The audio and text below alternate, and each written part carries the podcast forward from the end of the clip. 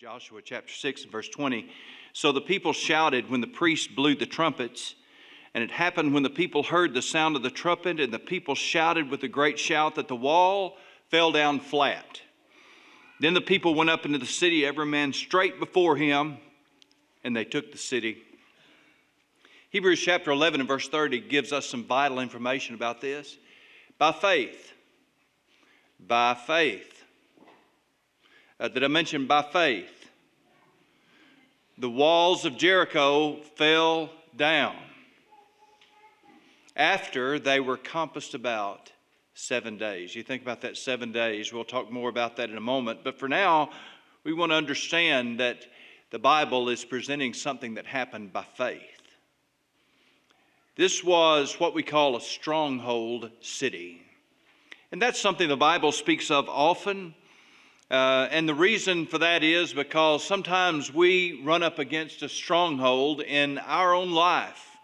It might not be looming like uh, stone walls of an ancient city, but it's very real nonetheless.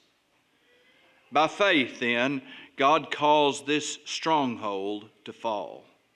1 John chapter 5 and verse 4 says, Whatsoever is born of God overcometh the world, and this is the victory that overcometh the world, even our faith. 2 Corinthians chapter 10 and verse 3 Though we walk in the flesh, we do not war after the flesh, for the weapons of our warfare are not carnal, but mighty through God to the pulling down of strongholds. I've heard messages, maybe you have too, that described how the walls of Jericho were impregnable, how they were impossible uh, to bring down by conventional means. Um, I disagree with that. Uh, that, uh, uh, George Patton was uh, credited with saying that fixed fortifications are monuments to the stupidity of man. Uh, the uh, walls of Babylon were far, far more difficult than the walls of Jericho. the invading armies made it through them.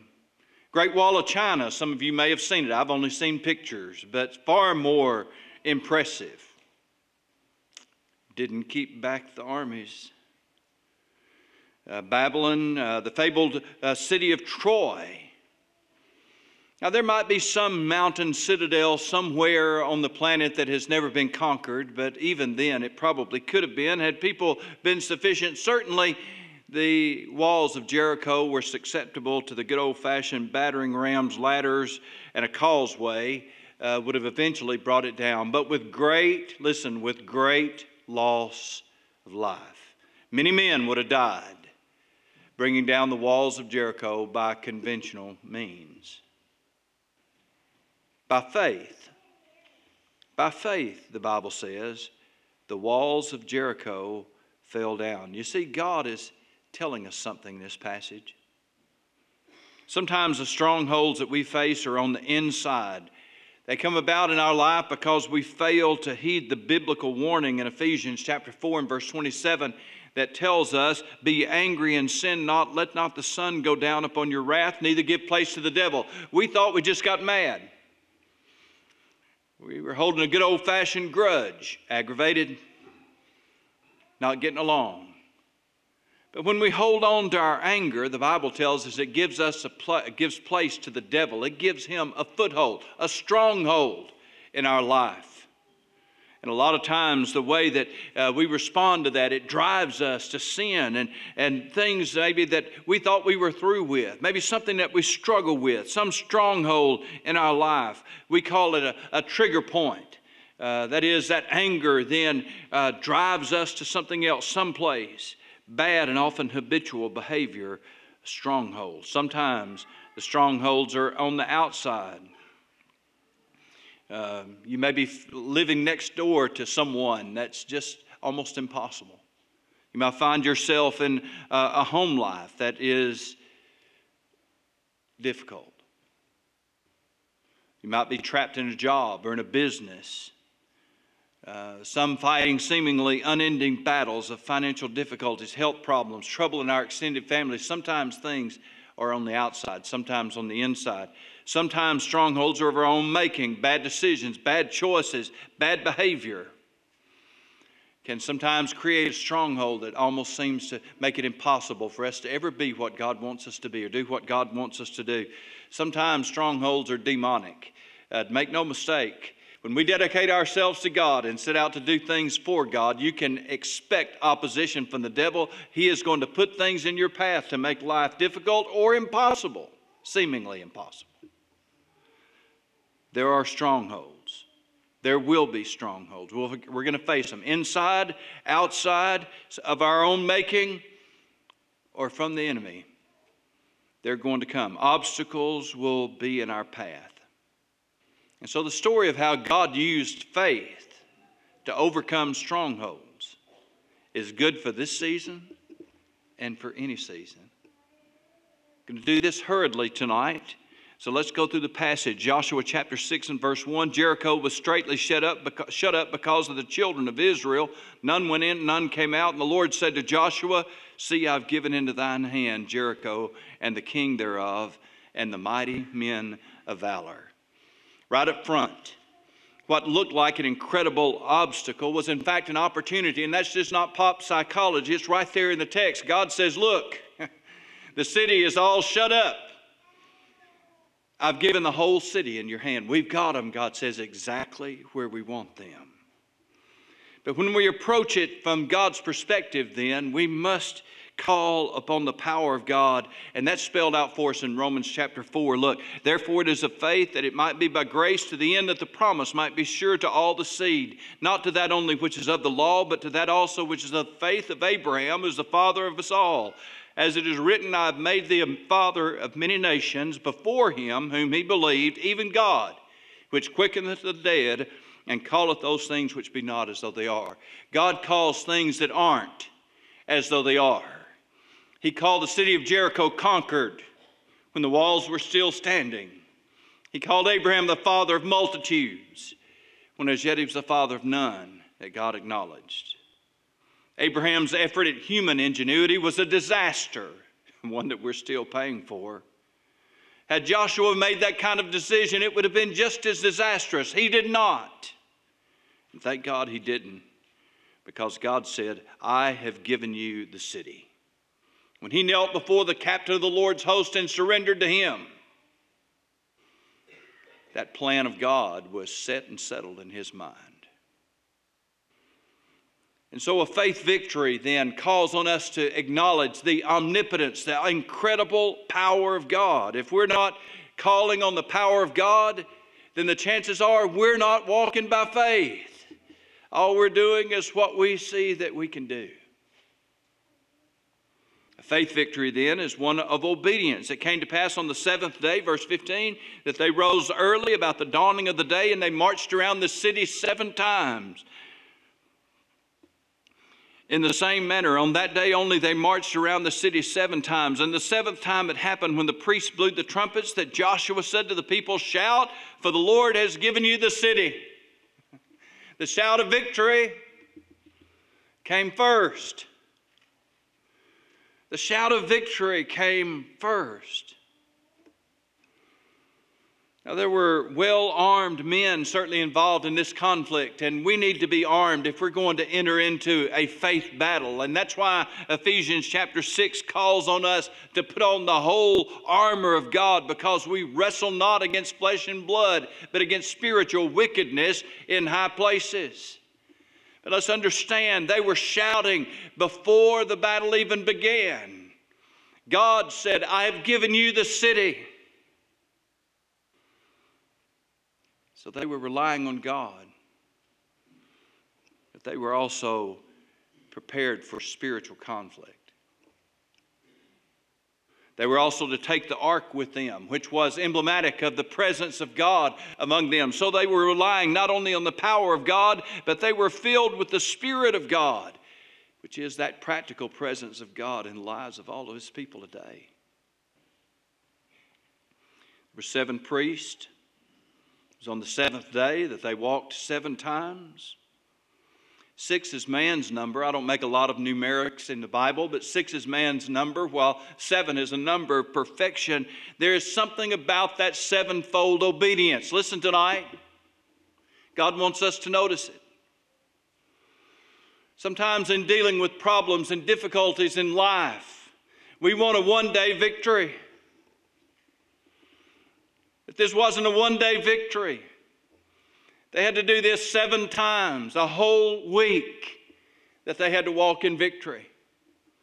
Sometimes in your life and mine, dealing with the problems of life, it's not even going to be a one week victory. You know this. It's going to be something that's going to require obedience, not just for a day. We want to obey God for a day, and all our problems go away. Go away. Obey God for a week sometimes. Still not there. The important thing by the use of the number seven was that they were doing exactly what God told them to do, and they kept doing it. They kept doing it. Then they were to blow the ram's horn trumpets. Oh, I tell you what, I love hearing the sound of the trumpets blowing in, in our church. And French horn, I, I love them all. Uh, worship, you see, is a vital part of a faith victory over the strongholds of life. When God has given you a victory, then we, we shout and praise Him and glorify Him for what He has done. In a faith victory, they were called upon to be quiet. Shh, be quiet. In fact, God told them to walk around the city and don't say anything. Now, you know what happens. Sometimes our faith decisions get talked to death. I tell you what, we can talk ourselves out of faith. It's amazing how we can do that. Uh, the faith way doesn't always look like the safe way, and we acknowledge that. And, these people, though, uh, were required of God just be quiet. Chances are, had they been walking around the walls of the city of Jericho, they would have been talking about them had they talked. Somebody, no doubt, would have been talking about the plan. This doesn't seem like a great military strategy to me. But they didn't need to be talking about the plan and they didn't need to be talking about the walls. In their hearts, they needed to be thinking about God. And sometimes thinking about God, listen, is more important to us than talking about our problems. A lot of times in life, when we're facing a stronghold, we talk our stronghold up and talk the power of God down. We talk the stronghold up and talk our faith right out the window. So God told them, don't do that. Don't do that. Lastly, tonight, their faith victory then is obvious. when the walls fell down flat, when the people conquered the city, when everything was destroyed in accordance with the plan of God, Joshua chapter 6 and verse 17 was played out before them. Now the city shall be doomed by the Lord to destruction, it and all who are in it. Only Rahab the harlot shall live, she and all who are with her in the house, because she hid the messengers that we sent. And you, by all means, abstain from the accursed things, lest you become accursed when you take of the accursed things and make the camp of Israel accursed and trouble it. But all the silver and gold and vessels of bronze and iron are consecrated to the Lord. They shall come into the treasury of the Lord. Verse 26 Then Joshua charged them at that time. Very interesting thing. He said, Cursed be the man before the Lord who rises up and builds this city Jericho he shall lay its foundation with his firstborn, and with his youngest he shall set up the gates. 1 Kings chapter 16 and verse 34 tells us In the, his days, Hiel of Bethel built Jericho. He laid its foundation with Abiram, his firstborn. And with his youngest son, Segub, he set up its gates according to the Lord which he had spoken through Joshua, the son of Nun. Now, Bible commentaries differ about what this exactly means. Uh, some suggest, as I, I, seem to believe, that the text actually suggests that whoever it was that was going to build the city of Jericho was going to pay for it with the life of his oldest son and his youngest son who would die in the construction and that that actually played, played out. But you don't find that particularly in the text. And so some suggest that this simply means that it was going to take a long time. He'd spend a lifetime and the lifetime of his sons building the city of Jericho because it was a cursed place. But of course they did, they built it back. And you can still visit it today. 2 Corinthians chapter 10 verse 3 tells us this, though we walk in the flesh, we do not war after the flesh, for the weapons of our warfare are not carnal, but mighty through God to the pulling down of strongholds. Chances are tonight there is some place of difficulty in your life, in your family's life, some place of struggle. Doesn't seem to be any way out. Maybe you fought up against it again and again and again and again, and it doesn't seem to go anywhere. It's just there. Strongholds we've all experienced, then don't go away with time. They don't fix themselves, they don't get weaker as time goes on. But I can tell you that they do fall to people who mightily believe God. They fall to faith. God has a way when we believe Him and trust Him of taking care of those strongholds. Might not be our way, but it's His way.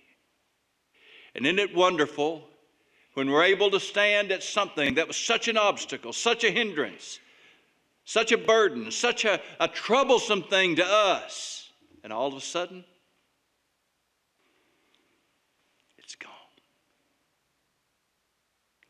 God's dealt with it. Sometimes those people who have made themselves your enemy, God turns them into a friend. One of my favorite stories about this in the Bible is the story of Saul. Saul of Tarsus, a man who hated the name of Christ and everybody who named the name of Christ and who set out to destroy it. Who knows how many prayers were prayed about God doing something with this man called Saul. I wonder how many people looked at Saul as they prayed, as they thought of him, and imagined God's going to save that man.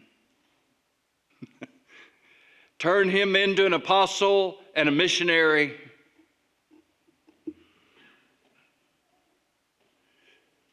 Sometimes your strongholds get saved, folks. God changes them. And all of that problem, all that trial, all that difficulty, just in a moment is changed. Because somebody, somebody gets saved. Somebody gets their heart right with God. Who knows what can happen in your world, in your family's life, and in our community, in our nation, if God moves to save people we continue on then in faith, calling on the omnipotence of God, trusting in Him, knowing that He'll move us through. Maybe tonight uh, you have never come to that place as a believer in Christ where uh, you could understand about how faith addresses these strongholds in your life. Maybe tonight is your night just to give that stronghold to God, trust Him with it by faith Maybe faith is a whole new experience for you. You've never, you've never trusted Jesus Christ as your Savior. Maybe this is the night that you realize that when Jesus died on the cross, his death had your name on it. And that his offer of salvation comes to you. And you know right where you sit tonight because the Holy Spirit of God's convicting your heart right now as I'm speaking. You know you need to be saved. And you can be. The Bible says, Whosoever shall call upon the name of the Lord shall be saved.